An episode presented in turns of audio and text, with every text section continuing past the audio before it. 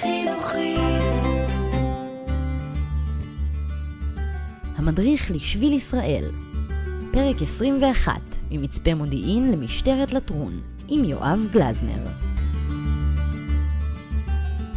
שלום לכם. בפרק הזה של המדריך לשביל נעבור מהגבעות של השפלה והמורדות המערביים של השומרון אל עמק איילון. נחצה בין האורנים והברושים של יער בן שמן, בחבל הארץ שבו פרץ לפני יותר מאלפיים שנה מרד החשמונאים, ונעבור לצד חורבות עתיקות עם שרידי התיישבות חקלאית מתקופת המרד ומשלל תקופות היסטוריות אחרות.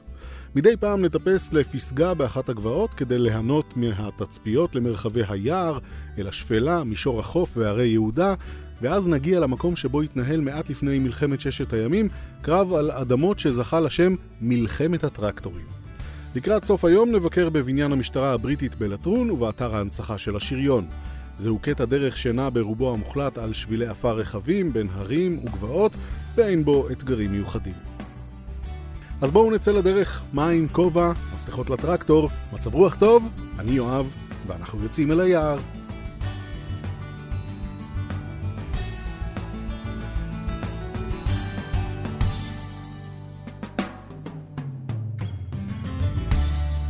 נתחיל את היום שלנו בליבו של יער בן שמן, ליד המגדל של מצפה מודיעין. מגדל התצפית הוקם בשנות ה-60 והוצב בצורת לפיד, כדי להזכיר לנו שאנחנו באזור שבו פרץ מרד החשמונאים במאה השנייה לספירה. במודיעין הניף מתתיהו את נס המרד, ובנו יהודה המכבי המשיך את דרכו והיכה בצבאו של אנטיוכוס בחבל הארץ שמשתרע מזרחית לנו. לא רחוק מכאן, ליד הכפר הפלסטיני אל-מידיה, שנמצא בעברה השני של גדר ההפרדה, נתגלו שבעה קברים המיוחסים למכבים. שמות היישובים בסביבה מתכתבים גם הם עם המרד, מודיעין, לפיד, מתתיהו וחשמונאים. המגדל בדרך כלל סגור, אבל אם יתמזל מזלכם והדלת פתוחה, תוכלו לטפס במדרגות הלולייניות אל התצפית וליהנות מזווית לא שגרתית אל יער בן שמן, שבמקור ניטעו בו עצי זית לטובת תעשיית השמן המקומית, והיום יש בו בעיקר אורנים וברושים. היער נחשב לריאה הירוקה של גוש דן וגם אתר עלייה לרגל לרוכבי האופניים. נוגה תספר לנו עליו. יער בן שמן מסתמן כבירת האופניים של ישראל. היער פרוס על פני 21 אלף דונמים, ויש בו מגוון שבילי רכיבה, סינגלים ודרכים רחבות, כמעט לכל הרמות. מדי סוף שבוע אפשר להתקל כאן במאות משוגעים לדבר, שרוכבים מצאת החמה ועד כלות הנשימה. בשנים האחרונות קק"ל הכשירה כמה מסלולי רכיבה באורך כולל של 65 קילומטרים ברחבי היער. הם סומנו בשלושה צבעים. סינגל הרצל, הכחול, מתאים לרוכבים בכל הרמות וניתן לשילוב גם עם מסלולי רכיבה מתקדמים יותר. סינגל ענווה, האדום, מתאים לרוכבים ברמה בינונית. המסלול הזה כולל טיפוס מצטבר וירידה של 450 מטרים. סינגל חדיד, הירוק, מתאים לרוכבים מתקדמים, בעלי מיומנות טכנית וכושר גופני טוב. כשתעברו ביער, ובמיוחד בסופי השבוע, שימו לב לנוכחות הרוכבים. בכמה מקומות המפגש איתם עלול להיות מהיר ומפתיע. נתחיל לצעוד דרומה על דרך סלולה, וכבר אחרי כמה מאות מטרים תזדמן לנו ירידה יזומה ראשונה מהשביל, פנייה שמאלה אל דרך עפר תוביל אותנו אל פגודה, מקדש תאילנדי מרשים שעשוי אבן ושיש, שהוענק במתנה ממלך תאילנד לרגל יום העצמאות החמישים לישראל. הפגודה טובלת בגן של צמחי תבלין, היא אומנם מוקפת בגדר, אבל מומלץ לעצור לידה ולהתרשם. נחזור אל הדרך הסלולה ונמשיך ממנה אל דרך עפר שתעלה ותרד בין עצי היער ובין שלל שולחנות הפיקניק שפזורים בו. נחצה את נחל גימזו, נחל אכזב שהוא אחד מיובליו של נחל איילון, ואז נעבור צומת שבילים שבו האורנים והברושים שליוו אותנו מתחילת הדרך מתחלפים בעצי זית. נצא מהיער ליד אנדרטה לזכרם של שלושה ממפקדי ארגון ההגנה שעלו כאן על מוקש ב-1948, ונטפס אל התצפית מתל גינזו הסמוך, שבו שרידיהם של עיר מקראית וכפר ערבי. גימזו הקדומה מוזכרת בספר דברי הימים יחד עם בית שמש ואיילון כמקומות שנכבשו על ידי הפלישתים. מאוחר יותר, בתקופת המשנה והתלמוד, מוזכר תנא מבית הלל ששמו היה נחום איש גמזו, שנהג לומר גמזו לטובה, גם כשהחיים נתנו לו לימונים.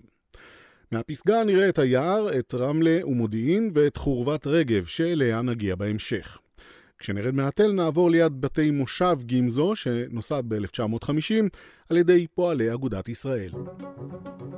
הסתדרות פאי, פועלי אגודת ישראל, נוסדה בפולין בידי פועלים חרדים בשנת 1922 ודגלה בשילוב של תורה וסוציאליזם. בין היתר היא פעלה להגנה מקצועית על חבריה, הקימה מוסדות שיתופיים ברוח התורה, ועסקה ביישוב סכסוכים בין עובדים ומעסיקים. שלוש שנים לאחר שהוקמה בפולין, פתחה ההסתדרות פאי גם סניף בישראל, ולאורך השנים חבריה היו שותפים להקמתם של יישובים רבים. גימזו כמובן, וגם קיבוץ חפץ חיים, מבוא חורון, גת רימון ועוד. בראשית ימיה של המדינה הקימה ההסתדרות גם זרוע פוליטית שהתמודדה במספר מערכות בחירות. לעתים באופן עצמאי, ולעתים יחד עם מפלגות חרדיות נוספות. חבר הכנסת האחרון שכיהן מטעמה היה בכנסת השלוש עשרה כחלק מסיעת יהדות התורה. מכאן נמשיך בכיוון דרום בין גבעות ושדות חיטה ונגיע לאזור זרוע שרידים עתיקים. חורבת חרובה וחורבת רגב נמצאות על שתי גבעות ממזרח לשביל. על חורבת חרובה, שנמצאת על הגבעה הנמוכה מבין השתיים, יש שרידים של מבצר, ככל הנראה מהתקופה הצלבנית, ובוסתן ותיק עם שקדיות וחרובים. חורבת רגב נמצאת על הגבעה הגבוהה יותר, וממנה ניתן להשקיף על האזור. מומלץ להקדיש זמן כדי לשוטט בשטח שסביב לחורבות ולגלות את בורות המים, מערות הקבורה, שרידי הטרסות, הגיטות ובתי הבד. פעם פרחה כאן קהילה חקלאית משגשגת, היום פורחות פה בעיקר רקפות וכלניות בין האבנים, וגם דבורנית צהובה, אירוס ארץ ישראלי וסחלב פרפרני. עם קצת מזל, אולי תצליחו גם לראות מראש הגבעה את אחד מעדרי הצבי הארץ ישראלי שחיים באזור. בהמשך הדרך נחצה את כביש 431 מתחת לגשרי מחלף ענבה ונצעד לכיוון הקיבוץ הדתי שעלבים. בשנת 1965 השתתפו חברי הקיבוץ באחד הקרבות המוזרים ביותר שידעה הארץ. בהסכמי שביתת הנשק בין ישראל לירדן שנחתמו אחרי מלחמת השחרור, הוגדר השטח שבין קיבוץ שעלבים למנזר לטרון כשטח הפקר. עם השנים נחלש הפיקוח של האו"ם על השטח, והירדנים ניסו להשתלט עליו באמצעות עיבוד האדמה. ההתגרות הירדנית יצרה כמובן מתח בצד הישראלי, שהגיע לשיאו בתחילת החורף של 1965, אז ניצבו עשרות טרקטורים ירדנים וישראלים בשני צידי השטח כהכנה לדו-קרב. חיילי צה"ל התמקמו על הגבעות שסביב כדי לאבטח את האירוע המוזר, וטרקטורים מכל יישובי האזור נשלחו כדי לתגבר את הכוחות. לאורך שלושה ימים נחרש שטח ההפקר משני צדדיו, כשלעיתים הטרקטורים עברו סנטימטרים ספורים זה מזה.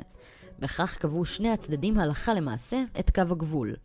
העבודה נמשכה עד יום שבת, וחברי הקיבוץ הדתי שעלבים קיבלו היתר מיוחד מרב הקיבוץ ומהרב הראשי לצאת ולחרוש את האדמה למרות השבת, ולמרות שאותה שנה נחשבה לשנת שמיטה, במהלכה חל איסור לאבד את האדמה.